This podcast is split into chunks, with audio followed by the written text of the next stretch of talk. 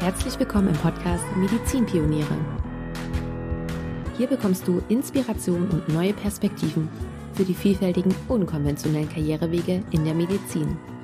Dein Host für diesen Podcast bin ich, Caroline.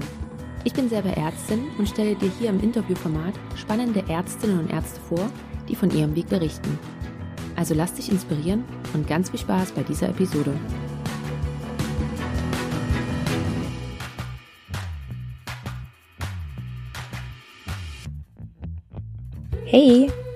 Schön, dass du bei dieser neuen Podcast-Episode wieder mit dabei bist.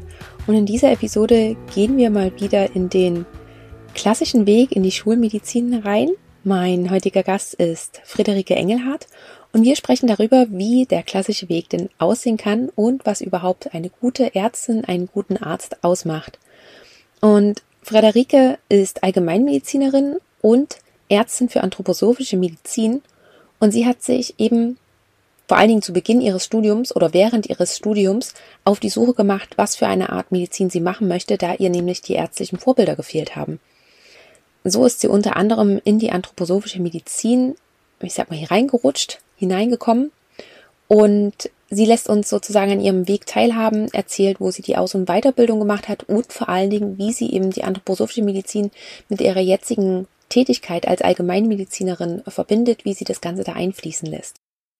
Und ich finde, es ist ein ganz vielfältiges und ein buntes Gespräch geworden und Friederike hat einen ganz besonderen Blick auf unsere Rolle als Ärztin und als Arzt in der Medizin und lässt uns eben mit daran teilhaben, der, wie ich finde, auch so ein bisschen zum Nachdenken anregt. Und von daher, ja, möchte ich jetzt auch gar nicht weiter irgendwie vorweggreifen, sondern leite gleich über zum Interview. Aber eine Sache noch vorher. Hm, manchmal ist es so, dass so ein Gespräch im Nachhinein noch nachreift und dann kommen einfach noch ein paar Aspekte, die einem wichtig sind. So war das zum Beispiel bei diesem Gespräch. Und Frederike hat mir noch eine Sprachnachricht geschickt mit einem kleinen Nachtrag, den wir dann am Ende des Interviews eingefügt haben. Nur noch das vorab für dich zur Info. Und damit leite ich jetzt über zum Gespräch und wünsche dir ganz viel Spaß dabei. Hallo, liebe Friederike. Ich freue mich sehr, dass du da bist und ich begrüße dich ganz, ganz herzlich hier im Podcast. Hallo Caroline, ich freue mich auch, dass wir uns sehen und genau über deine spannende Anfrage, die mich ganz unverhofft getroffen hat. Umso schöner, dass du zugesagt hast. Ich freue mich wirklich sehr. Und du verbindest ja ganz, ganz viele Bereiche miteinander. Du bist Ärztin, du stehst kurz vor der Anerkennung deiner Facharztweiterbildung. Du hast dich in der Allgemeinmedizin weitergebildet.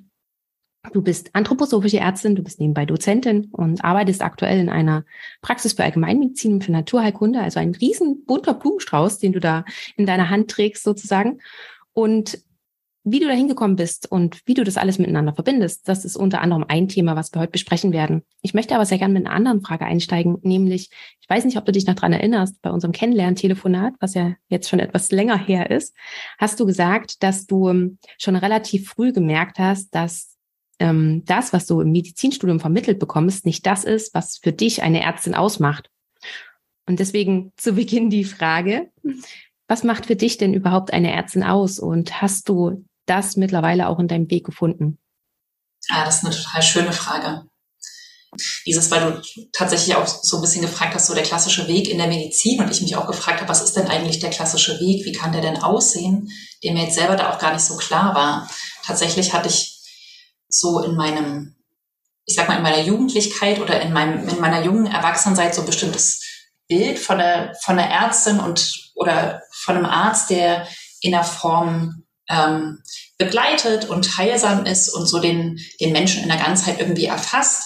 Und ähm, tatsächlich habe ich auch angefangen, Medizin zu studieren, weil mich so viele Bereiche interessiert haben und ich gedacht habe, und wenn ich Medizin studiere, dann studiere ich eigentlich das Wesen des Menschen so ein Stück weit und dann verbinde ich die Sachen ja alle miteinander. Ich hatte mal überlegt, tatsächlich irgendwie so in Literaturwissenschaften und was Geschichtliches zu machen und ähm, genau Religionswissenschaften vergleichen zu studieren. So philosophische Bereiche haben mich einfach interessiert. Also so, dass ich jetzt gar nicht tief eingestiegen bin, sondern dass ich einfach irgendwie gedacht habe, oh, das wären alles Dinge, die ich mal, mit denen ich mich mal beschäftigen will und wo ich mal Zeit haben will, so ein bisschen einzutauchen, um ähm, genau, um mich da irgendwie weiterzubilden und gucken, zu gucken, was das mit mir so macht.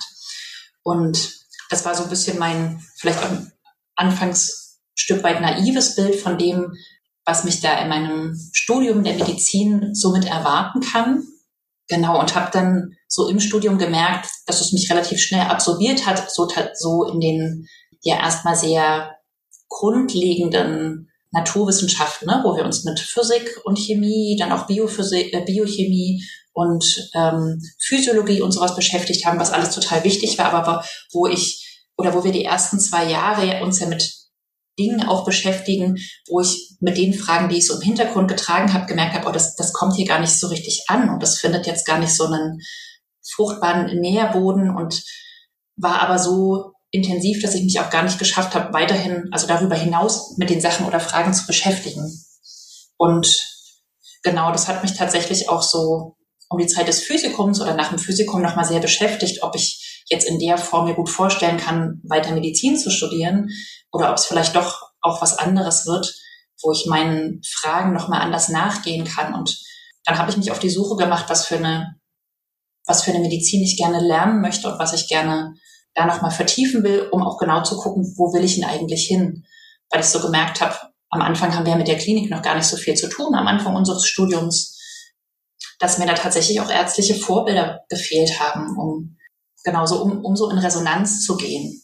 Und ja, also das war so der, der, der Ausgangspunkt, der mich da nochmal den Blick hat weiten lassen, so tatsächlich auch in der Auszeit nach dem Studium nochmal ein halbes Jahr lang ein bisschen Zeit zu haben. Ich habe dann, bevor ich angefangen habe zu studieren, habe ich einen ähm, Freiwilligendienst in Mittelamerika gemacht, in Nicaragua und habe dann darüber tatsächlich auch nochmal so ein bisschen entwicklungspolitischen, entwicklungspolitisch mitgearbeitet, mitgewirkt, hatte da so einen Verein mitgegründet, so ein Netzwerk mitgegründet, wo ich nochmal anders anders tätig war, tatsächlich auch so ein bisschen in der seminaristischen Tätigkeit mit jungen Menschen im Netzwerken, in der Vorbereitung für Freiwilligendienste und das hat mich auch total, total ausgefüllt und war was, was, wo ich gemerkt habe, das ist ein Bereich, wo ich mich, also wo ich mich ein Stück weit mehr zu Hause fühle, wo ich mich wohlfühle und was mir Spaß macht. Und das war so ein Stück weit in, in den ersten zwei Studienjahren tatsächlich verloren gegangen.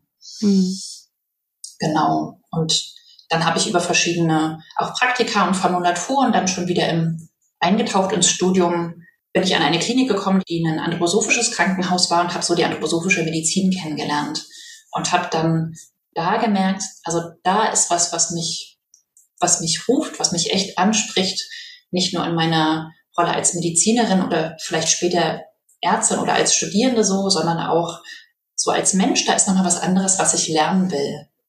Und Genau, ich glaube, das hatte tatsächlich vor allen Dingen damit zu tun, dass ich da ähm, Menschen getroffen habe, Ärztinnen und Ärzte getroffen habe, wo ich irgendwie gemerkt habe, also, ah ja, so, so, ähm, der, der Mensch verkörpert das richtig. Ne? So stelle ich mir eigentlich einen, einen Arzt vor, so wünsche ich mir als Patient dann auch gesehen und behandelt zu werden. Und ich habe ganz wenig oder eigentlich nichts inhaltlich von dem verstanden, was da so passiert ist oder was da gemacht wurde, jetzt so in der anthroposophischen Medizin, aber so das die Haltung und die Atmosphäre und da auch nochmal das Miteinander hat mich sehr berührt und hat, war so ein bisschen mein, so die Angel, die mich da, oder genau, der Ruf, der mich da so hingebracht oder hingeführt hat. Kannst du beschreiben, was genau diese Unterschiede sind? Du hast gerade gesagt, dass du dann anthroposophischen, also du hast ja anthroposophische Ärzte und Ärztinnen kennengelernt und dass die das eben für dich verkörpert haben. Was genau hat es ausgemacht, im Unterschied, ich sage jetzt einfach mal zu einem in Anführungsstrichen normalen Schulmediziner? Mhm. Ich glaube, dass also so diese der Vergleich normaler Schulmediziner und anthroposophischer Arzt oder Ärztin ist so ein bisschen ähm, den will ich gar nicht in der Form aufmachen. Das war tatsächlich so das, was mir da begegnet ist. Ne? Das war eher ein kleineres Haus und es war ein total schönes Miteinander an ähm, mit den TherapeutInnen, mit den Pflegenden, mit den Ärztinnen. Ich habe tatsächlich da, war vier Wochen mit einem Arzt, habe da sehr eng mit dem zusammengearbeitet und habe erst Jahre später mitgekriegt, dass das der Chefarzt war, der sich der mich so ein bisschen unter seine Fittiche genommen hat ne, und der mir auf Augenhöhe begegnet ist. Das fand ich total spannend, weil wir schon in der Medizin auch ein, ein Stück weit ein sehr tradiertes System ähm, haben, wo die hierarchischen Übergänge oder die, die Hierarchien sehr groß sind und auch noch ähm, auch, und auch immer noch sehr, so sehr gelebt werden. Und das war was, ähm, wo ich mich als tatsächlich noch echt kleine Studentin am Anfang des Studiums und meiner ärztlichen Karriere sozusagen trotzdem sehr gesehen und wahrgenommen gefühlt habe. Und das hat für mich schon mal einen Unterschied gemacht. Das kann einem mit jedem Arzt oder Ärztin auch begegnen. Das ist, glaube ich, total unabhängig jetzt von der Medizin, die da so ein bisschen dahinter steht. Was mich an der anthroposophischen Medizin nochmal so mit angezogen hat, ist tatsächlich so den, ähm, jedem Medizinsystem liegt ja ein Menschenbild zugrunde. Und das der Schulmedizin ist tatsächlich ein sehr physikalisches und ne, also mit dem, was wir am Anfang in unserem Physikum auch zu, bis zu unserem Physikum in der Vorklinik gelernt haben, ne, die Biochemie, die Physiologie, wie funktioniert das auf kleiner Ebene, wie sind da ähm, die Zusammenhänge? So ein Stück weit auf der Ebene. Und so diese, dieses ähm, Anerkennen und mit Einbeziehen des Menschen auch als seelisch-geistige Individualität, das habe ich da sehr, das habe ich da sehr gespürt. Also so einen nochmal so eine andere Frage, wie, wie geht's denn dir und womit hängt denn das zusammen? Also dieses, im Grunde genommen haben wir das ja auch in der Psychosomatik, dieses enge Verwobensein ne, von, von körperlichem und Geist, also von körperlichem und seelischem. Und haben wir in der anthroposophischen Medizin tatsächlich so ein System, was genau, wo das im Grunde genommen immanent ist und wo wir ähm, verschiedene Möglichkeiten der, der Diagnostik und auch der Therapie sozusagen wirklich wie lernen können, die Werkzeuge sein können, da nochmal ein Stück weit differenzierter oder, oder über manches auch hinaus arbeiten zu können. Mhm. Und ähm, also ich schätze und liebe die Schulmedizin, die ist ja auf jeden Fall auch meine Basis, ne, mit der ich arbeite und wo es total wichtig ist, auch eine gute Diagnostik zu machen, damit ich dann genau weiß, und wie kann ich das denn behandeln und was möchtest denn du, welchen Weg möchtest denn du gehen, ne? als Patient, als Patientin, als mein Gegenüber, wie möchtest du gerne begleitet werden?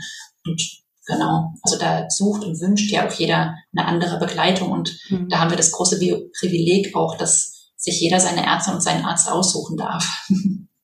Ja, definitiv. Danke auch nochmal für den Hinweis, weil ich ja den, den Vergleich sozusagen gezogen habe zwischen einem anthroposophischen Mediziner oder Medizinerin und einem Schulmediziner, Medizinerin. Und äh, mit meiner Fragestellung dachte ich mir aber auch, das ist ja Quatsch, dass ich so frage, weil auch ich es ja im Studium und auch jetzt noch so mache. Man, also ich habe mir ganz einfach gesagt, dass ich aus jedem Arzt und von jeder Ärztin, mit der ich zusammenarbeite, irgendetwas lernen möchte und mir da die ganzen Vorteile natürlich immer rausgeschaut, äh, rausgesucht habe oder mir dann überlegt habe, genau, was gefällt mir an, an ihm oder an ihr, an der Haltung, wie auch immer im Patientenumgang. Und dann dachte ich mir jetzt auch gerade bei meiner Frage, hm, also egal ob Schulmediziner oder nicht, also man kann sich ja wirklich von, von jedem was abschauen. Und du hast es aber gerade einfach nochmal so schön gesagt, dass es, glaube ich, auch dieses äh, Gesamtkonzept war, was ähm, ganz einfach anders war zu dem, wie wir es normalerweise im Studium gewöhnt sind und kennen. Und wie, also da würde ich gerne einfach nochmal einhaken, wie genau bist du dahin gekommen? Du hast gesagt, du hast eine Formulatur gemacht, aber wusstest du, dass das eine anthroposophische Klinik ist? Hast du dir das bewusst ausgesucht oder war das wirklich, war das ein Zufall? Ich habe tatsächlich bewusst gesucht, was es so für Kliniken gibt, die nicht ganz konventionell arbeiten, sondern in, in anderen Bereichen. Ich habe mal so ein bisschen in die ayurvedische Medizin reingeschnuppert und auch in die TCM. Habe ich im Studium mal so einen so einen Kurs oder sowas gemacht und habe gemerkt, das ist total spannend, aber für mich auch mit meiner westeuropäischen Prägung ähm, und Sichtweise sozusagen, es ist wie zu fremd oder ne, da nochmal mir was ganz anderes zu überlegen und da genau, da kam mir das da total entgegen und ich hatte von einem Freund gehört, der auch an einer anthroposophischen Klinik einen, ähm, eine Formulatur gemacht hat, der das auch vorher nicht kannte, da war das total spannend. Kannst ja sowas mal gucken. Und dann war ich nicht an der Klinik, wo er auch war, sondern an der anderen und habe also ein anderes, aber trotzdem so ein ähnliches ja, Resonanzerlebnis so gehabt. Und danach hast du dich dann entschieden, auch die Ausbildung zur anthroposophischen Ärzte zu machen. Nimm uns da mal bitte mit, wie genau war das? Ähm, du hast sozusagen deine Approbation erhalten. Hast du dann danach gleich angefangen mit der Ausbildung oder hast du dich erst für die Fahrradsweiterbildung entschieden? Nimm uns da einmal bitte mit in diese Zeit. Also ich habe es für mich in der, im, im Studium gemerkt, dass ich gerne noch nebenher auch in der Klinik noch so ein bisschen was anderes brauche und habe da angefangen, Fortbildung und Weiterbildung zu besuchen. Und das hat mir sozusagen in der anthroposophischen Medizin, ne, da wollte ich gerne mehr verstehen von dem, was ich da in der Praxis erlebt habe, von dem, wo ich keins von den Heilmitteln verstanden habe oder nachvollziehen konnte. Ne? So ein paar von den Ideen oder Hintergründen habe ich immer mal so, so mitgekriegt. Ähm, aber auch so von den Therapeutinnen, wie genau da jetzt die Kunsttherapie oder die Heileurythmie wirksam ist das habe ich eher sozusagen an den, ähm, das war eine Klinik für, mit dem Schwerpunkt Onkologie, Palliativmedizin und Allgemeinmedizin, eine recht kleine Klinik, die Klinik Öschelbronn in, in der Nähe von Heidelberg, so. Pforzheim ist da in der Nähe, die größere Stadt. Genau, also aus dem, aus dem Blick von, von weiter weg muss man mal gucken, was sind da die, die Orte. Tatsächlich sind in Baden-Württemberg so einige anthroposophische ähm, Kliniken auch zu finden.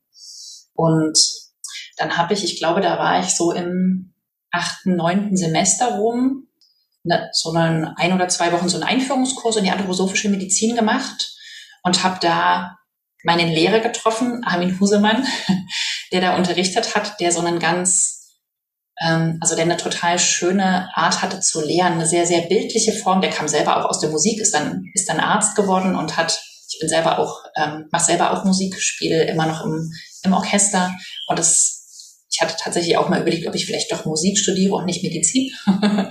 genau, und der hatte noch mal so eine ähm, so eine spannende Betrachtung gehabt und hat angefangen, so Fragen zu stellen, die ich irgendwie gemerkt habe, dass mit dem Studium so mit dem vielen irgendwie, ich lerne was und ich lerne Fakten und gucke da so Hintergründe an und dieses, warum ist das denn so, da so dieses Fragen zu stellen, mir so ein bisschen wie abhanden gekommen ist. Und das hat mich von seiner Art zu unterrichten total beeindruckt und dann habe ich mich entschieden, ähm, dass ich zu ihm an die Eugen Kulisko Akademie gehe, was einer der, der Standorte ist, wo man ähm, anthroposophische Medizin lernen kann. Und die hatten so ein sogenanntes Vollzeitstudium. Das heißt, ich habe mein Studium dann unterbrochen und war dann da, also initial hatte ich überlegt, erstmal für ein Trimester für vier Monate hinzugehen und dann am Ende habe ich da das ganze Jahr, bin ich da das ganze Jahr gewesen. Und genau, also insofern habe ich sozusagen wie so zwei Standbeine gehabt. Also während meines Studiums damit angefangen und dann ähm, das vertieft und auch mitgelernt und habe dann tatsächlich auch im letzten Jahr erst die, diese Anerkennung zur anthroposophischen Ärztin gemacht. Das ist schon auch nochmal so ein längerer Werdegang mit verschiedenen Stationen. Ich habe dann auch in der, ähm, ich habe dann gedacht, das ist irgendwie gut, das nochmal ein bisschen breiter aufzustellen. Ich habe dann noch berufsbegleitend noch eine andere ähm, über, ich glaube, das war dann über zweieinhalb Jahre nochmal so eine Weiterbildung gemacht, auch in anthroposophischer Medizin, was dann so an verschiedenen Wochenenden, so, so an Modulen im Jahr gewesen ist. Und ähm, konnte das dann auch in die Praxis so mit einfließen lassen. Es war sehr spannend. Ich habe ähm, ich habe 2011 habe ich meine ähm, Approbation abgelegt oder habe genau die letzte ärztliche Prüfung gemacht und habe dann im Frühjahr angefangen zu arbeiten ähm, an meiner ersten Stelle. Das war ein kleines Krankenhaus, sehr konventionelles Krankenhaus, wo ich gedacht habe, ah, das ist total gut. Hier kann ich mal richtig Schulmedizin lernen. Das war im Grunde genommen wirklich wie eine große, in, also große ist übertrieben, ne? also schon recht klein, aber wie eine große Allgemeinmedizin mit allen möglichen diagnostischen Möglichkeiten und habe angefangen, äh, eben da zu arbeiten und so mein ähm, von der Medizinerin zur Ärztin zu werden sozusagen.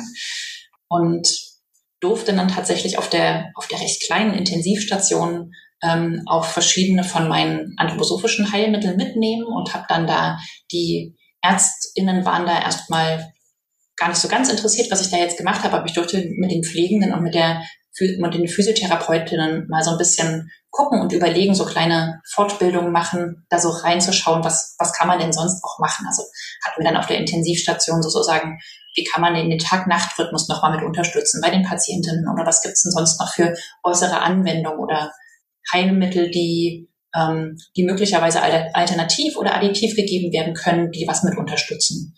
Und ähm, genau, das, da war ich total dankbar dafür, das an einem, an einem Haus auszuprobieren, was das jetzt überhaupt nicht auf seine Fahnen geschrieben hat, ne? und da so eine Offenheit zu erleben an der Stelle, wo ich die gar nicht erwartet habe.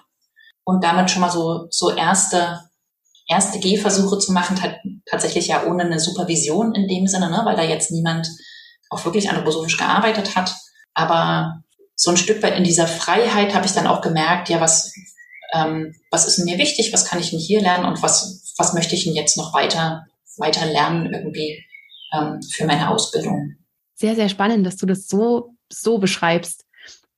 Ich muss noch mal ganz kurz etwas entknoten. Also du hast im Studium du hast es dann unterbrochen, hast dann diese einjährige mhm. Ausbildung gemacht, in, dieses Studium anthroposophischer Medizin, hast dann ganz normal weiter studiert, hast deine Approbation erhalten und bist danach in die Klinik gegangen und hast dann dort deine anthroposophischen Ansätze auch angewendet.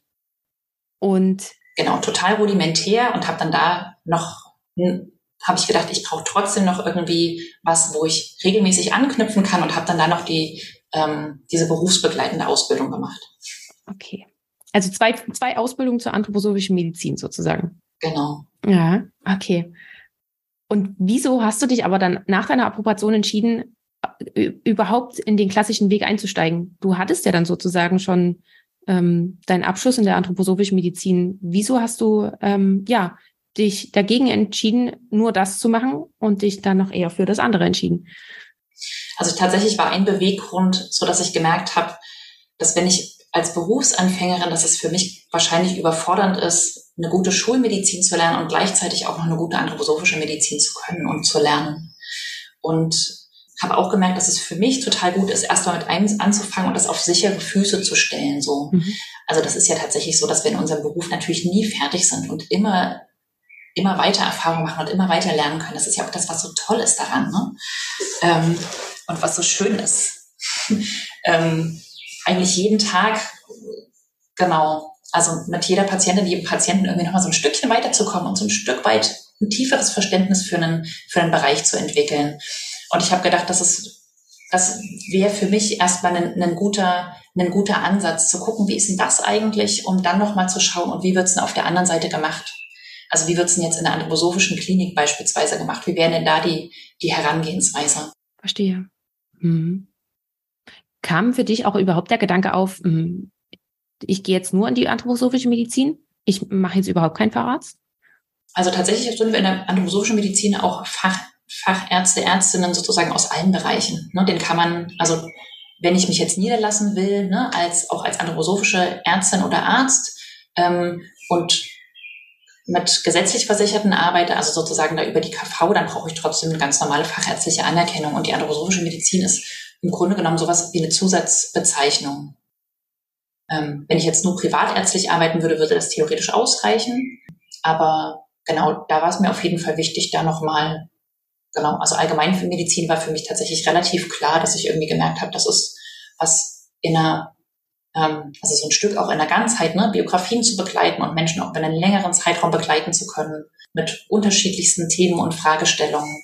Genau, und dann, ich sag mal so ein bisschen wie auch komplementär oder integrativ nochmal was anderes mit anzubieten. Mhm. Das ist ja auch so, dass viele Menschen, die jetzt irgendwie in der Allgemeinmedizin tätig sind, nochmal sich so in unterschiedliche Bereiche weiter spezialisieren, weil sie so merken, die Patientinnen, die haben oft auch nochmal Fragestellungen oder Wünsche, die in verschiedene Richtungen gehen, die, die wir jetzt, sag ich mal, nur mit der ganz klassischen Schulmedizin manchmal gar nicht gut bedienen können. Also hat sich dir auch die Frage gar nicht gestellt.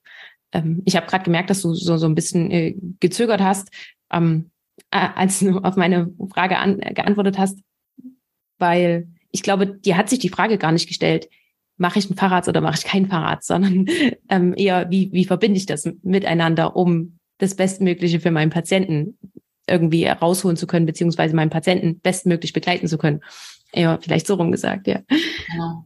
Also wobei vielleicht auch für mich jetzt gar nicht so spannend war, die, ne, also ich meine, jetzt irgendwann in wenigen Wochen wird es hoffentlich soweit sein und das wird total, da kommt, ähm, da fällt mir ein großer Stein vom Herzen, ne, wenn die fahrradliche Prüfung dann vorbei ist. Aber das war jetzt nicht so was, auf das ich hingearbeitet habe, von wegen, das ist jetzt die nächste Etappe, sondern habe irgendwie ähm, mehr auch meine meine Stellen, an denen ich gearbeitet habe, so, so rausgesucht von dem, was mich interessiert hat und was ich irgendwie gemerkt habe, das möchte ich gerne machen. Ich habe im Grunde genommen auch für meine fachärztliche Zeit jetzt auch, also 2011 habe ich einen Abschluss gemacht, ne? jetzt ist 2022, also ähm, elf Jahre gebraucht mit verschiedenen Unterbrechungen, seien es Reisen, Elternzeit, nochmal irgendwie Auszeiten in, in welchem Bereich auch immer.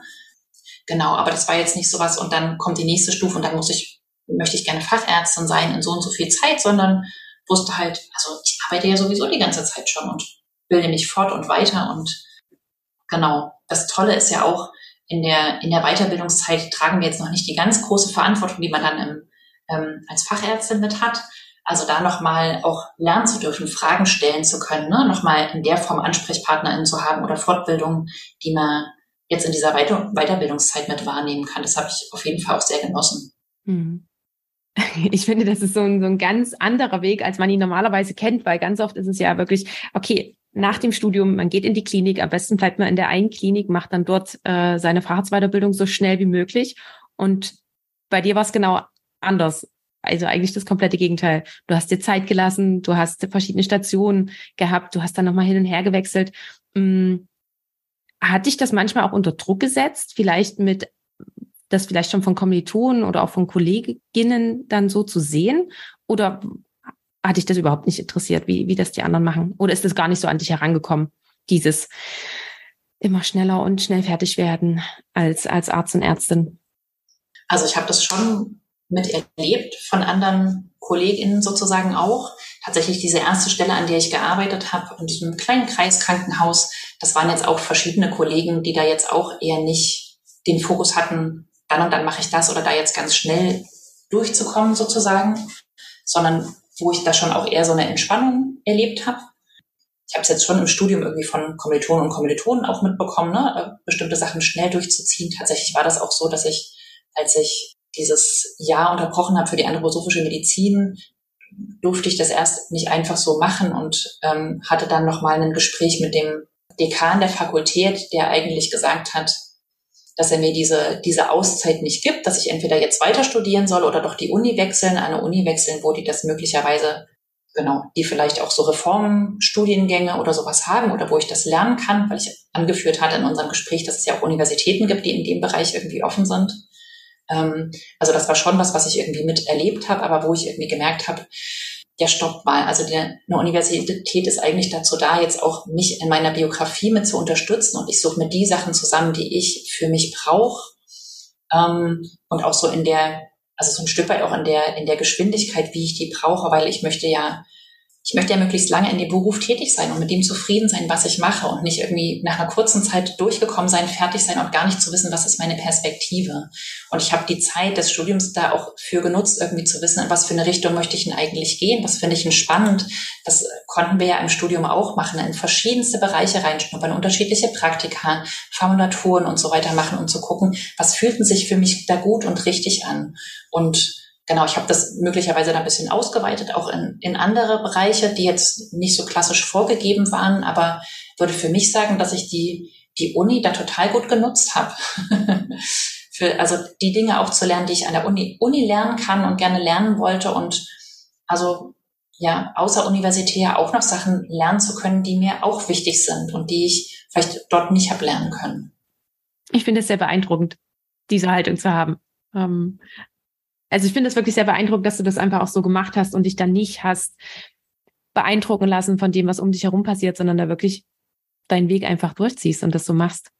Ist dir das denn schwer gefallen, dann aber auch immer wieder vielleicht nach neuen Herausforderungen zu suchen oder dann zu sagen, okay, hier habe ich jetzt alles gelernt, was jetzt hier zu, zu wissen gibt oder was für mich jetzt entspricht und jetzt suche ich mir wieder einen neuen Abschnitt. Wie, wie waren dann diese Wechsel für dich? Also die neuen Herausforderungen finden ist mir total leicht gefallen, weil es einfach genau, weil es einfach so viele spannende Dinge gibt. Also jetzt tatsächlich auch auf meiner Agenda, was ich was ich was ich jetzt gerade aktuell noch mache oder was ich gerne an Fortbildung und Weiterbildung gerne noch mit wahrnehmen will, weil es so toll ist, das zu lernen. Da ging es dann eher darum, irgendwie zu gucken, wie kann ich das in meinen, ähm, also was sind denn die Prioritäten und wie kann ich das gut integrieren. Und es war tatsächlich so, dass ich das ja auch an meiner ersten Arbeitsstelle habe ich mir einen, einen Ort gesucht, wo ich verhandeln durfte, wie viel ich arbeite. Und ich habe in Teilzeit gearbeitet und hatte dann ähm, habe dann die Möglichkeit gehabt, sozusagen drei Wochen normal zu arbeiten und eine Woche frei zu haben. Und dann konnte ich wieder drei Wochen normal arbeiten und hatte eine Woche frei zusätzlich sozusagen zu meinen normalen Urlaubszeiten und konnte die Zeit für mich total gut nutzen. Also zum einen ne, im Sozialen unterwegs zu sein, vielleicht auch Orchesterprojekte zu machen, aber zum anderen eben auch auf einer Sommerakademie mich mit Biografiearbeit zu beschäftigen oder sowas. Genau, also dafür, da, da gibt's ja eigentlich, gibt's ja ganz, ganz tolle Freiheiten, die wir da haben, auch dann in unserem Beruf. Ähm, tatsächlich letzten Endes auch, dass der so gut bezahlt wird, ähm, dass es möglich ist, Teilzeit zu arbeiten und nicht auf eine, auf eine Vollzeitstelle angewiesen zu sein. Und genau, dann irgendwie zu gucken, was sind da meine Prioritäten, ne? wie kann ich ein so arbeiten, dass, dass mich mein Beruf nicht ausbrennt und dass er mir Spaß macht weiter. Und da würde ich sagen, habe ich für mich einen total guten Weg gefunden, weil ich, ich liebe echt meinen Beruf sehr und der macht mir total Spaß und ich gehe jeden Tag gerne auf Arbeit und beschäftige mich aber auch gerne mit anderen Sachen. Das hört man total raus. Ähm, was genau hast du alles für dich rausgefunden, was es für dich braucht, damit du eben nicht irgendwann ausgebrannt bist, sondern damit du weiterhin gerne auf Arbeit gehst? Was genau braucht es sozusagen für dich? Oh, das ist jetzt gar nicht so eine leichte Frage. ich glaube tatsächlich zum einen ein ausgewogenes Work-Life-Balance. Was heißt so. das für dich?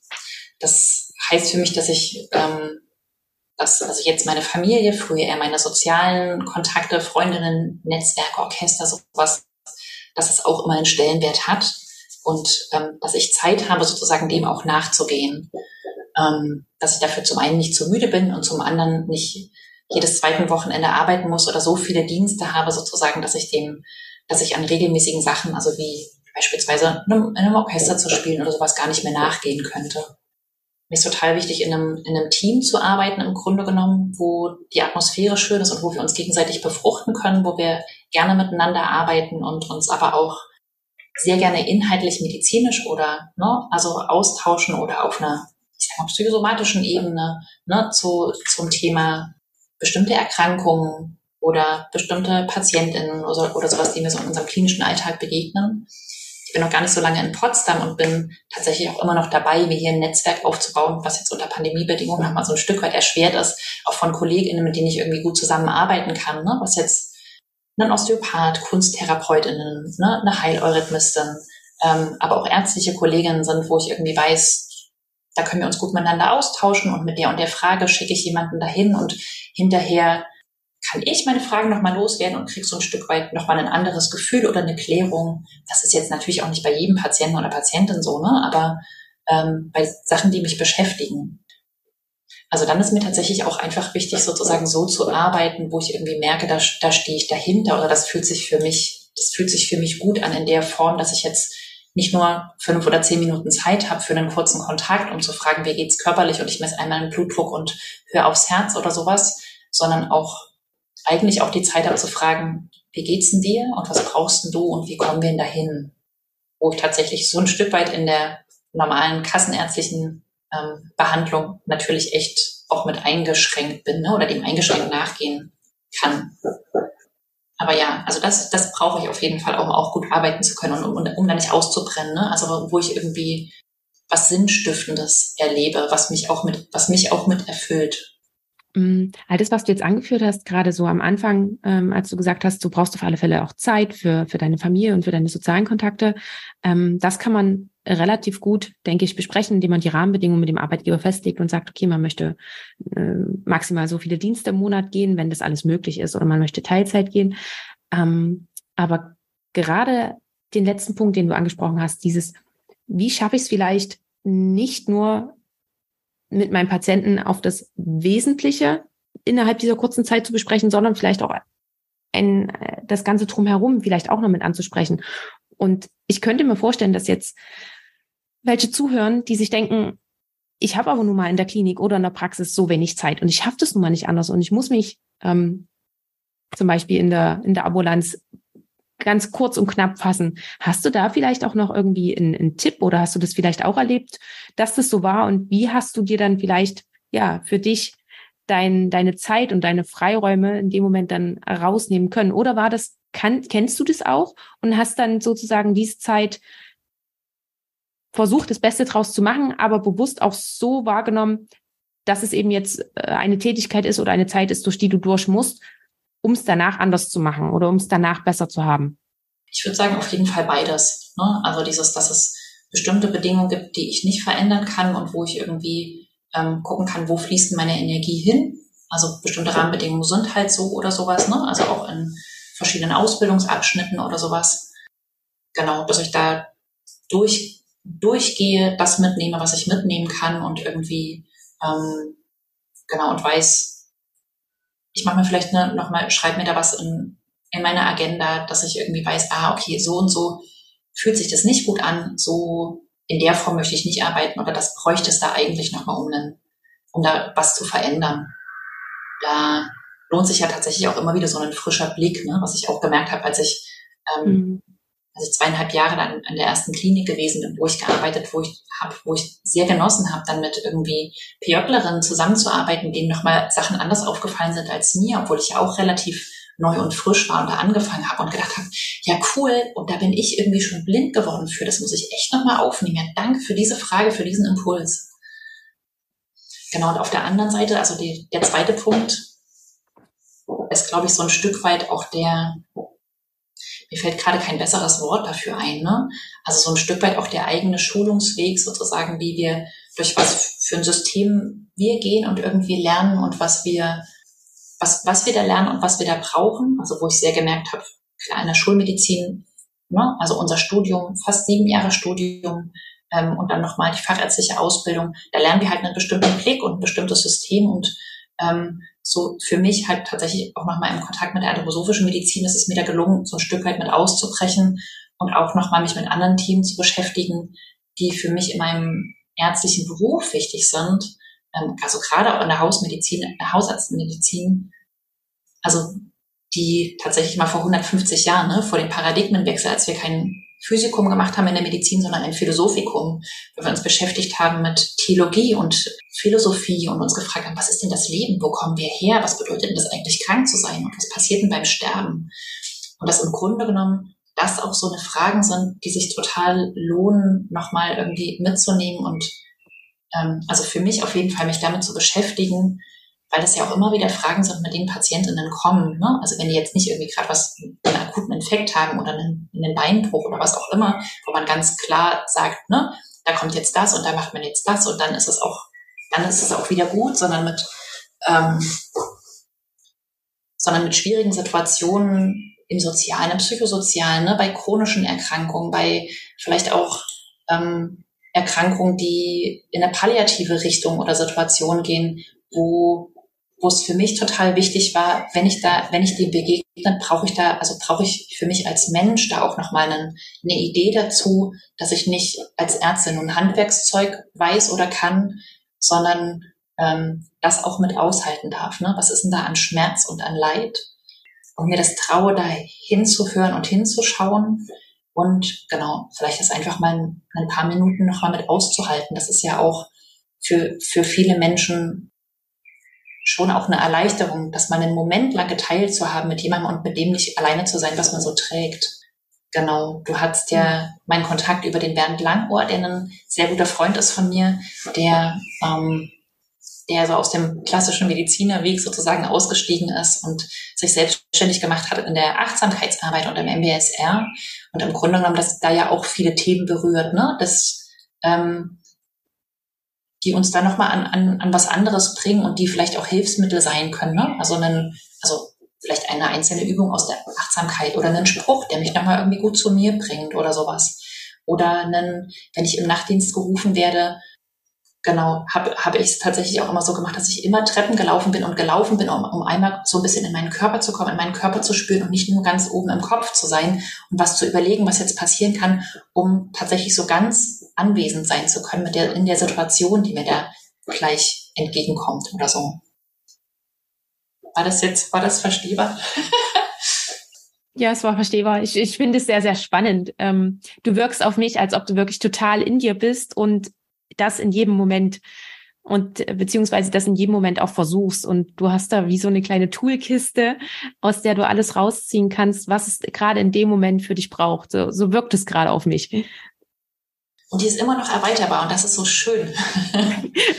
und, und das ist dann auch wiederum das Schöne, dass du mit so einer Freude, ich glaube, das ist äh, für, auf mich strahlst du gerade pure Freude aus, auch Freude dabei, ähm, die du hast, einfach mit den Patienten umgehen zu können. Freude, wieder was Neues zu lernen, Freude, dir was Neues anzueignen, Freude, noch weiterzugehen. Und das finde ich so spannend, weil ich finde, oftmals ist es ja, das ist ja auch ein Grund, warum ich den Podcast mache, weil ich auch so viele unzufriedene Kolleginnen gesehen habe. Und das strahlst du gerade gar nicht aus. Und das ist echt sehr, sehr schön. Ja, danke. Mir ist noch ein was mit eingefallen zu dem, zu dieser Frage, noch was vor dem Ausbrennen auch mit schützen kann, ist sozusagen neugierig zu bleiben. Ne? Also auch immer wieder so eine Frage zu haben an, an was, also an die Patientin, an den Patienten ne? und da auch mit einer Haltung zu sein, ja, wow, mit dem bist du 73 Jahre alt geworden. Wie hast du das eigentlich gemacht? so. Ja, danke dir für diese ganzen kleinen äh, Tipps und Tricks, die du gerade schon mit uns geteilt hast. Ähm, gab es aber auf deinem Weg trotzdem, vielleicht hattest du das ja auch, irgendwelche Hindernisse oder irgendwelche Hürden, die du überwinden musstest? Und wenn ja, wel welche waren das und wie hast du das gemacht? Wie hast du die angegangen? Also tatsächlich so mit der mit der Promotion war mir das immer so ein, so ein Stück weit eine Frage. Also da noch eine, ähm, genau, in einem Thema zu promovieren und einen Doktortitel zu machen, weil das tatsächlich für, für viele Menschen ja auch so ein Stück weit mit zusammenhängt. Ne? Wenn ich jetzt nicht promoviert habe und keine Doktor bin, ähm, bin ich dann auch wirklich Ärztin und habe ich dann aber auch die nötige Kompetenz und Erfahrung, bringe ich die mit. Ähm, wo ich schon, also wo ich da schon irgendwie so gemerkt habe, so ähm, innerhalb auch meiner Kommilitoninnen, dass es da total klar war, sich jetzt ein Doktorarbeitsthema zu suchen und da ähm, in, einem, in einem Forschungsfeld oder in einem Thema zu forschen und da ähm, zusätzlich, also zum, zum, normalen, zum normalen Studium, was ja schon auch recht zeitintensiv ist, nochmal was, was ähm, eine wissenschaftliche Arbeit zu machen. Und ähm, Genau, also da habe ich tatsächlich auch gemerkt, dass mir das von außen so herangetragen wurde. Willst du das nicht doch machen? Weil es ist schon wichtig, wenn man dann irgendwie ärztlich tätig ist, dass man dann einen Doktor hat. Und für mich immer wieder zu gucken und es abzuwägen, ist es für mich so stimmig oder nicht? Und ähm, genau, mich letzten Endes auch immer wieder dagegen entschieden zu haben. Und das war für mich total heilsam, ne? irgendwie auch Dinge auszusortieren, die, die es für mich jetzt eher als zu viel gemacht hätten und wo ich irgendwie gemerkt habe, das ist was, was ich jetzt nach meinem Gefühl für meine wirklich eher praktische und nicht wissenschaftliche Tätigkeit eigentlich nicht brauche oder ähm, wo ich irgendwie merke, dass, dass da ist es mir, da gebe ich meine Zeit lieber woanders hin. Und das ist aber schon was, wo ich öfter mal so ähm, auch anstoße, auch immer mal wieder. Also aktuell jetzt in, in der Praxis, in der ich arbeite, nicht. Ähm, aber genau, also in der Praxis davor oder tatsächlich, ne, für viele ist es ja irgendwie auch klar, Frau Doktor und ähm, das habe ich jetzt auch irgendwann dann nicht mehr richtig gestellt, weil es mit was ganz anderem verbunden war, weil letzten Endes habe ich eben nicht promoviert. Genau, das würde ich sagen, das war schon so eine kleine Hürde mit zu überwinden.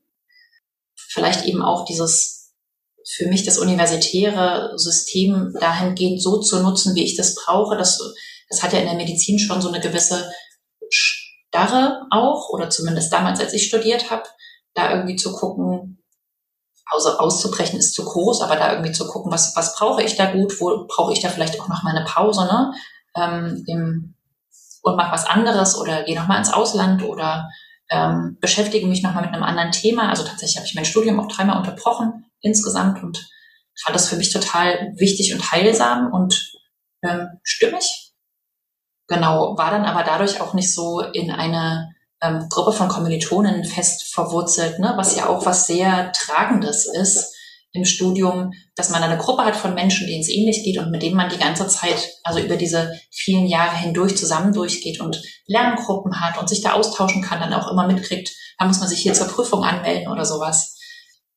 Ja, also das vielleicht nicht als Hürde, aber trotzdem nochmal als was, was es was es ein bisschen schwieriger gemacht hat, da so meine, meine Nische zu finden. Mhm. Ich meine, im Grunde genommen gibt es das ja auch an den allermeisten Unis, ne? Dann irgendwie ähm, so Nischen oder Arbeitsgruppen in unterschiedlichen Bereichen, das ist jetzt anthroposophische Medizin oder ähm, oder Homöopathie oder TCM oder was auch immer. Und es muss jetzt gar nicht so spezifisch nochmal um ein anderes Medizinsystem gehen, aber einfach, wo man so eine Gruppe hat von auch ähm, gleichgesinnten Menschen auch aus der Medizin, also die die beides so kennen. Mhm. Und ähm, genau, also tatsächlich fühle ich mich auch sehr verbunden mit vielen ärztlichen Kolleginnen und Kollegen, die im Grunde, also wo die meisten tatsächlich anthroposophische Ärztinnen und Ärzte sind. Genau, also die ich darüber so, so kennengelernt habe. Ja, weil, also, weil uns da nochmal irgendwie was anderes miteinander verbindet. Und ich finde das schon total schön und spannend. Also ich liebe das auch, mich über meinen Fachbereich auszutauschen. Ne? Und ähm, genau, und das geht dann halt total gut. Würdest du es rückblickend nochmal genauso machen? Gerade auch, weil du gesagt hast, du hast ja ein Studium dreimal unterbrochen. Würdest du es rückblickend nochmal so machen oder würdest du sagen, vielleicht doch lieber durchziehen? Ich glaube, wenn ich durchgezogen hätte, dann hätte ich die Motivation verloren. Dann wäre ich nicht, dann weiß ich nicht, ob ich das, ob ich das Studium geschafft hätte. Also ich würde es für mich auf jeden Fall immer wieder so machen. Oder würde das, würde das auch eher empfehlen, nochmal so einen, so einen Pausenmoment zu haben und innezuhalten und zu gucken, ne? Also, ist es in der Form für mich stimmig oder passt vielleicht doch was anderes besser? Ich finde, es ist schon echt ein ganz schön, ein ganz schön intensives Studium. Ja. ja. Ja, umso besser, dass du da wirklich so klar darin bist und sagst, okay, ich, ich brauche das jetzt, ich brauche die Auszeit und dich da wirklich auch dagegen mh, hm, stemmst, weil, ja, wie gesagt, ich finde, es wird vom im Außen wirklich sehr vermittelt, dass wir da alles schnell durchmachen müssen, schnell das Studium beenden und dann schnell in die Fahrradsweiterbildung und auch das schnell und ähm, wie kann man denn nur Teilzeit gehen und lauter solche Sachen? Und Teilzeit geht in bestimmten Fachbereichen nicht, wie auch immer. Und dann aber zu sagen, okay, dann, dann schaue ich eben, wo es für mich geht, weil ich muss das ja machen, das, ähm, ja, finde ich sehr, sehr beeindruckend ein Stück weit ist das ja auch eine finanzielle Frage mit. Ne? Kann ich mir das leisten, da jetzt auch nochmal Pause zu machen? Also mit der Frage BAföG, wenn ich ein Urlaubssemester habe oder sowas. Ne? Und wie finanziere ich mir das anderweitig? Ähm, wo auch eine Frage ist, traue ich mir das da jetzt einen Studienkredit aufzunehmen oder mir nochmal Geld zu leihen an einer anderen Stelle oder sowas? Ähm, was ich auch gemacht habe und wo ich, genau, also dann als ich angefangen habe zu arbeiten, war ich da auch total dankbar drum, konnte ich das auch relativ schnell abzahlen, weil ich da jetzt gar keine anderen Verpflichtungen hatte. Mhm. Ähm, aber klar, das finanzielle, die finanzielle Frage, die ist auch auf jeden Fall nochmal da und präsent, ne? dass, dass man sich das sozusagen leisten können muss. Oder trauen, trotzdem den Weg zu gehen, auch wenn ich es mir vielleicht irgendwo leihen muss oder nochmal anderweitig arbeiten oder sowas, was nochmal mit einem höheren Aufwand verbunden mhm. ist, ne? oder einer klaren Entscheidung. Ja. Genau oder auch den Weg zu suchen, wenn ich es mir im Moment nicht leisten kann, wie, welchen Weg kann ich denn dann eventuell gehen, damit ich es mir dann leisten kann. Ja, ja genau. Mhm. Ich würde auch gerne noch einmal ganz, ganz kurz darauf eingehen, dass du ja auch jetzt als Dozentin noch tätig bist und wollte dich fragen, wie das noch mit reinpasst und wie du dazu gekommen bist.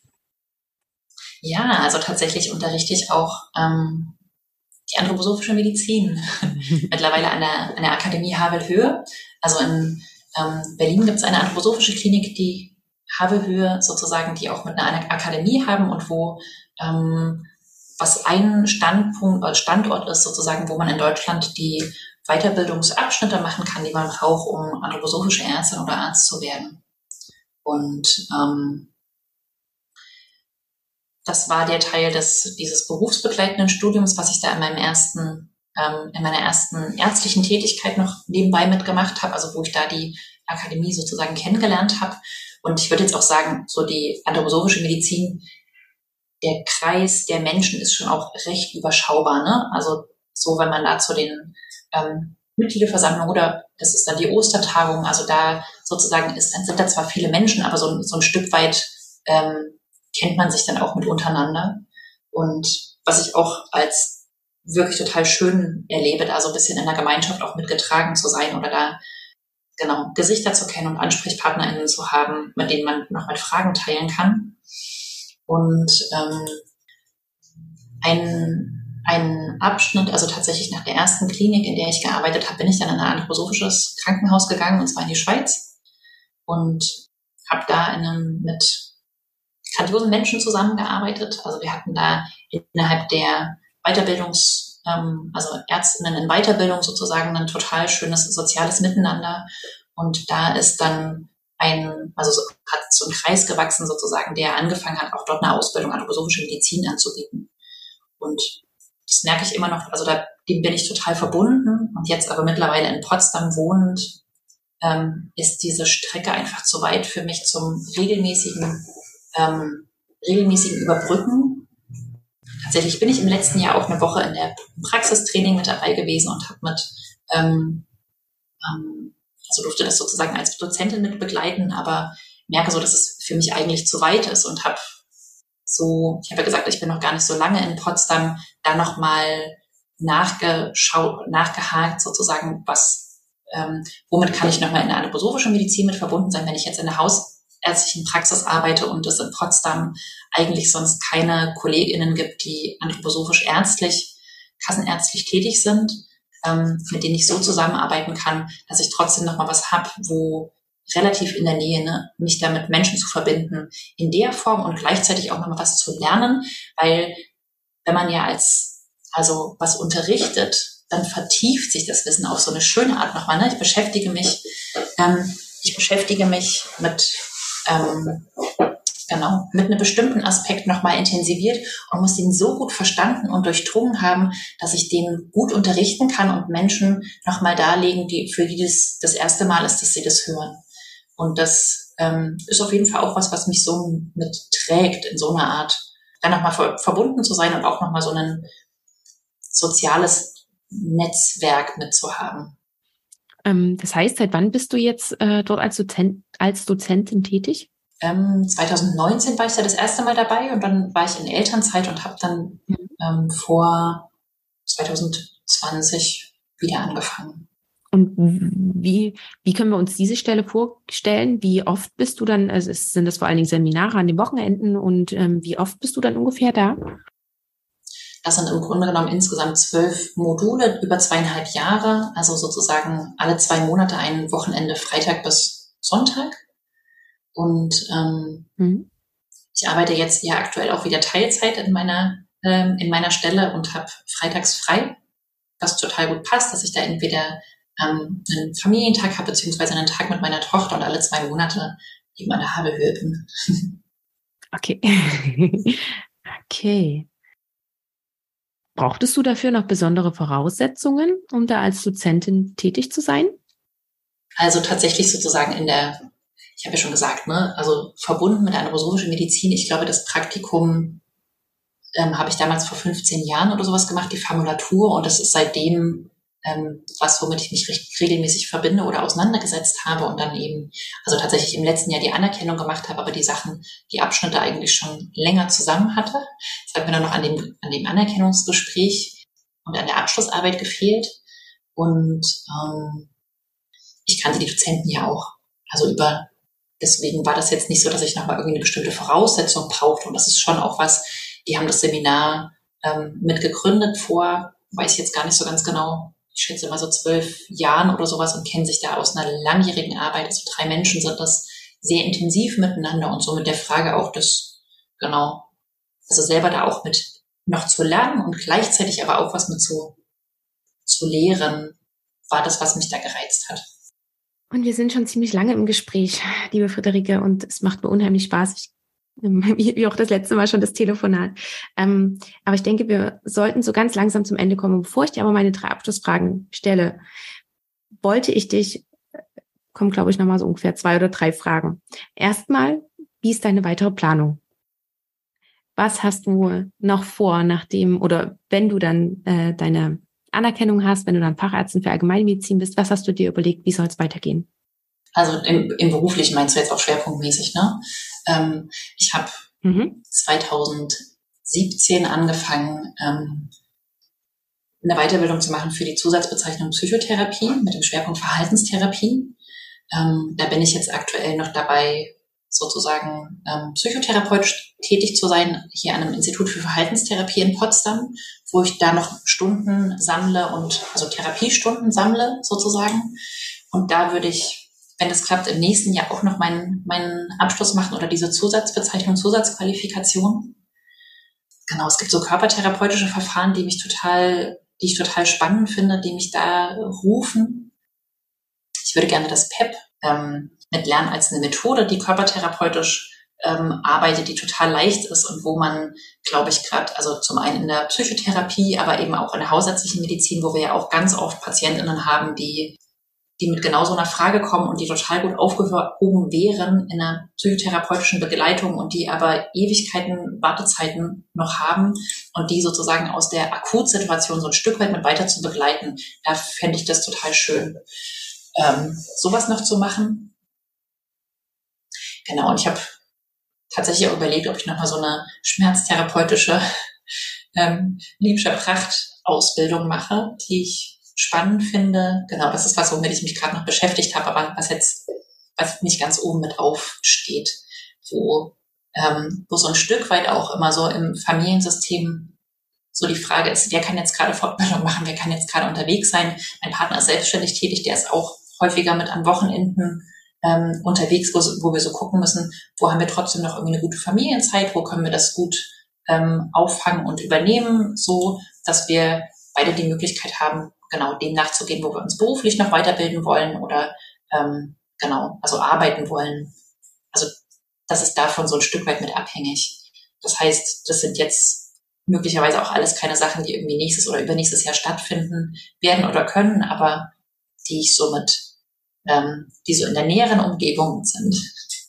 Und siehst du dich eher in einer eigenen Praxis oder siehst du dich dann trotzdem oder möchtest du gerne weiterhin angestellt in einer Praxis sein? Also tatsächlich würde ich total gerne im, in einem größeren therapeutischen Kontext tätig sein. Also mit, wir sind ja im Moment gerade zwei Ärztinnen, zwei Arzthelferinnen, also ein recht kleines Team, was total schön ist. Und ich fände es aber schön, auch für die PatientInnen sozusagen nochmal ähm, greifbarer, ähm, auch TherapeutInnen zu haben, mit denen ich zusammenarbeite oder auch ärztliche Kolleginnen, also was wie ein kleines Therapeutikum oder so. Das ist so der, das ist eine Zukunftsvision. Da, das ist aber auch noch nichts, was jetzt in den nächsten ein, zwei Jahren so passieren wird. Und so in dem Verhältnis, tatsächlich auch in dem Angestelltenverhältnis, fühle ich mich total wohl, weil ich so mit den Wirtschaftsfragen mich nicht auseinandersetzen muss, was so ein Bereich ist, der, der mich einfach nicht interessiert oder wo ich sehr dankbar bin, das abgeben zu dürfen und so, ne? Also so Risiken und keine Ahnung, was das alles nicht mit bedenken zu müssen, sondern einfach arbeiten kann.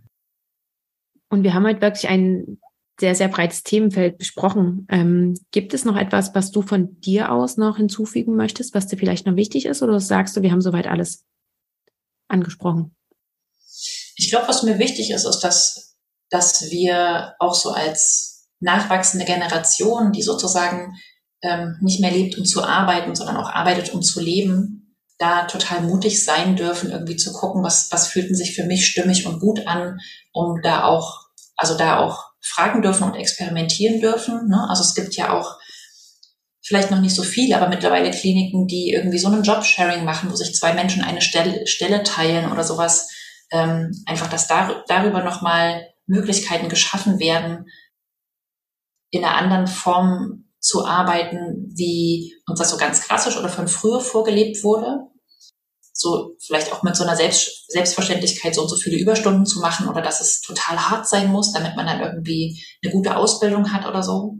Also dass man mit, mit den Sachen auch total gut brechen darf und irgendwie zu gucken, was fühlt sich für mich gut an, welcher Bereich, welcher ist da stimmig. Da haben wir ja auch eine total schöne Ausbildung, dass wir so breit arbeiten dürfen und im Grunde genommen auch, egal welche Stadt, egal welches Land, also wir werden immer, wir werden immer Arbeitsinhalte haben.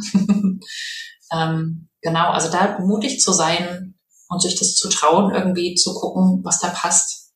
Und ähm, genau, also sowohl schon im Studium als auch dann, wenn man dann anfängt, irgendwie ernstlich zu arbeiten, dass es gar nicht darum geht, die nächste oder nächste Stufe zu haben oder zu erreichen. Ne? Also was jetzt bei mir gerade die fachärztliche Stufe ist, sondern genau, das ist ja das ist halt nochmal ein Abschnitt, der hat eine besondere Bezeichnung und vielleicht, genau, hat man da nochmal einen anderen Titel, aber alles andere vorher ist auch schon, also ist ja auch schon unser Leben so wichtig. Ja, auch danke dir. Das ist fast ein perfektes Schlusswort, wenn ich nicht noch ein paar Fragen hätte. Ähm, zum einen, wenn jemand noch gerne mit dir in Kontakt treten könnte, worunter ist es denn möglich? Ähm, können wir deine Kontaktdaten in die Shownotes übernehmen? Wäre das in Ordnung für dich? Ja. Ja, dann machen wir das so. Genau, dann gibst du mir einfach, was für dich in Ordnung ist und dann mhm. packen wir das in die Shownotes rein. Und bevor es jetzt wirklich zu diesen drei Abschlussfragen geht, noch die eine Frage. Ich hatte dich ja am Anfang gefragt, was für dich eine Ärztin ausmacht. Und jetzt würde ich gerne den Kreis schließen. Hast du das jetzt gefunden in deinem Weg, so wie du ihn gehst und so wie du jetzt ärztlich tätig bist? Ja, eigentlich schon. Also das ist ein, ein, ich glaube, das ist schon auch was, was nicht abgeschlossen ist für mich, sondern dieses da unterwegs sein und da in dem wach bleiben, das gehört für mich total mit dazu. Genau, und das, ähm, also da fühle ich mich gerade sehr, sehr wohl mit und sehr zu Hause auch mit. An der Stelle, wo ich gerade arbeite, in der Form, in der ich gerade arbeite, ähm, in, und auch in dem zeitlichen Verhältnis, so mit, mit meiner Teilzeitstelle, in der ich gerade arbeite. Dann kommt jetzt die erste der Abschlussfragen. Ähm, hast du eine Buchempfehlung für uns? Jetzt, jetzt kommt die, endlich, lange angekündigt. hast du eine Buchempfehlung für uns? Gibt es ein Buch, was du ähm, vielleicht ja besonders gern gelesen hast oder was dich besonders gefesselt hat, was du gerne mit uns teilen würdest? Also tatsächlich fällt mir ein Buch ganz spontan ein. Das ist von einer jüdischen Ärztin in den USA, deren ähm, Großeltern emigriert sind und die selber mit ihrer eigenen ähm, Krankheitsgeschichte, einer schweren Colitis ulcerosa, einer schweren chronisch entzündlichen Darmerkrankung, die die hatte, und als Frau in der Medizin einen total spannenden Weg gegangen ist und ähm, letztlich dann in der über die Kinderheilkunde in der auch in der psychosomatischen Medizin und Psychotherapie gelandet ist, vornehmlich auch mit onkologischen Patientinnen. Und die hat ein, die hat mehrere Bücher geschrieben, aber die hat so wahnsinnig schöne Geschichten, die ähm, so ein Stück weit aus einer ärztlichen Sicht, aus einer psychotherapeutischen Sicht und aus einer so menschlichen Sicht, was Medizin auch ist und was eigentlich, worum es bei einem Heilmittel manchmal geht und dass wir da so in unserer, in unseren, genau, was wir so lernen, was vielleicht auch das richtige Wort war oder das, das richtige Medikament, was wir gefunden haben, ähm, dass es manchmal total andere Sachen sind und wie es so dazu kommt. Da hat die ein sehr schönes Buch geschrieben, die heißt, ich weiß nicht, ob ich sie richtig ausspreche, Rachel Naomi Raymond. Und das Buch heißt irgendwas mit aus, irgendwas mit ganzem Herzen oder so, glaube ich. Kannst du ja nochmal gucken. Ich, ich guck mal nach und äh, werde das, na klar, ich werde das auf alle Fälle mit verlinken. Ähm, die zweite Frage ist, wo siehst du uns Ärztinnen und Ärzte oder auch den Arztberuf in 10 bis 15 Jahren? Oh. Ich würde mir wünschen, auf jeden Fall den in einer ähm, patientenzentrierten Medizin, in der menschlichen Medizin zu finden. Ähm, genau, wo die Bedürfnisse an erster Stelle stehen. Wir haben ja natürlich auch, also wir sind in einem Bereich tätig, der halt auch wirtschaftlich sein muss und ähm, was ein Stück weit eine Berechtigung hat, aber ein Stück weit auch nicht. Und eigentlich, du fragst nicht nach einer Utopie, ne? Du fragst, wo sehe ich uns? Mhm ähm, genau, ich finde es total schön, das ein Stück weit davon entkoppelt zu wissen. Und wo sehe ich uns da? Ich glaube, dass, dass genau diese auch nochmal so ein Stück weit individuellen Wege oder dass, dass es da schon auch einen Umbruch ähm, in den letzten Jahren gegeben hat, ne? Ähm, von jungen Ärztinnen und Ärzten, die so nachwachsen. Was es nochmal braucht in der Medizin, ähm, in der Prioritätenfrage, insbesondere der Zeit also wie viel Zeit arbeite ich und wie viel Zeit mache ich auch noch andere Sachen. Ähm, genau, so ganz konkret fällt mir da hm? gar nicht mehr was zu ein. Also wo sehe ich uns in 10 bis 15 Jahren? Ja, also hoffentlich entkoppelt so ein Stück weit von dem DRG und Abrechnungswesen mit mehr Zeit. Also in der Schweiz, wo ich ja auch gearbeitet habe, gab es eine Volksamtstimmung für Komplementärmedizin, die halt mit finanziert wird von allen Krankenkassen und die ja so ein Stück weit auch mit ermöglicht, einfach auch nochmal ein anderes Zeitfenster zu haben und ein anderes, ein anderes finanzielles Budget, mit dem man so tätig sein kann. Das wäre was, was ich mir auch mit wünschen würde, aber genau, das war ja eigentlich eigentlich. Aber ich merke schon, vielleicht muss ich einfach die Frage mal umformulieren. Mm. und wenn du nochmal zurückreisen könntest mit deiner jetzigen Erfahrung, du reist nochmal zurück zu deinem jüngeren Ich, was würdest du ihr alles an Tipps mitgeben? Ach, tatsächlich glaube ich so, dass was was ich schon so mit in anderen Worten gesagt habe, ne, da, da mutig zu sein, ähm, zu gucken, was passt denn zu mir, wer bin ich, wo sind meine, wo, wo resoniert was in mir und dem Ruf zu folgen. Und da das mit einem Selbstvertrauen und ja, mutig und mit Leidenschaft und Hingabe zu verfolgen. Super, ich danke dir. Ich danke dir auch für dieses ganz, ganz tolle Gespräch. Das hat mir sehr viel Spaß gemacht und ja, einfach nur Dankeschön an dich. Ja, vielen Dank an dich auch. Ich fand es total schön, diese Einladung zu bekommen und tatsächlich, genau, war es so eine kleine Hürde, da jetzt nochmal so ein Interview zu machen und damit ja auch nochmal sowas mit einer ähm, gar nicht so bekannten Zuhörerinnenschaft zu teilen. Aber genau, also dieses, dieses wirklich da mutig zu sein, das, das wollte ich gerne nochmal in der Form mit sagen. Und da finde ich das auch schön, so mit diesem Fokus, ne? Frauen, Medi Frauen in der Medizin und Biografien von, von Frauen in der Medizin. Diesen Fokus, den du da auf deinen Podcast auch gelegt hast, finde ich total spannend und sehr inspirierend. Das hätte ich auf jeden Fall auch gerne gehört, als ich ähm, genau, als ich noch im Studium war und so auf der Suche und mit Sachen am Hadern und überlegt habe, kann das jetzt irgendwie so weitergehen? Muss ich irgendwie doch was ganz anderes machen? Das ist was, was nochmal ähm, ja auch mit Vorbilder schaffen kann oder mit Ideen machen kann, auch öffnen kann, in was für eine Richtung darf ich denn überhaupt noch geben? Ganz, ganz lieben Dank. Oh. Ja, vor allen Dingen auch für deine letzten Worte nochmal. Dankeschön. Und wie zu Beginn der Episode schon ganz kurz erwähnt, kommt hier jetzt noch der kleine Nachtrag von Friederike. Hallo liebe Caroline. Im Nachklang unser Gespräch kam mir noch ein Gedanke, der da auch angeklungen ist, aber den ich so wichtig finde, dass ich ihn gern nochmal mit dir und unserer Zuhörerinnenschaft teilen möchte. Nämlich, dass es total wichtig und großartig ist, seinen eigenen Weg zu finden und den sich so zu gestalten, dass der, ja, dass der für uns passt und dass er zu uns passt. Und damit eben auch Beispiel oder Vorbild zu sein, ne? sich das in der Form auch so erlauben zu können.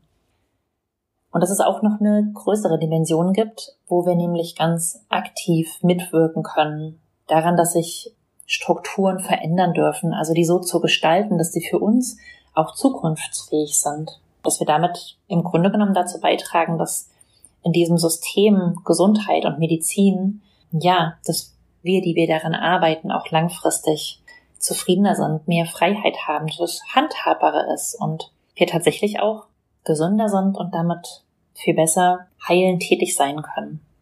In diesem Sinne, alles Liebe. Tschüss. Das war das Interview für diese Episode. Ich hoffe sehr, dass du einiges für dich daraus mitgenommen hast. Möchtest du mehr zu meinem heutigen Gast erfahren? Dann findest du alle Links in den Show Notes.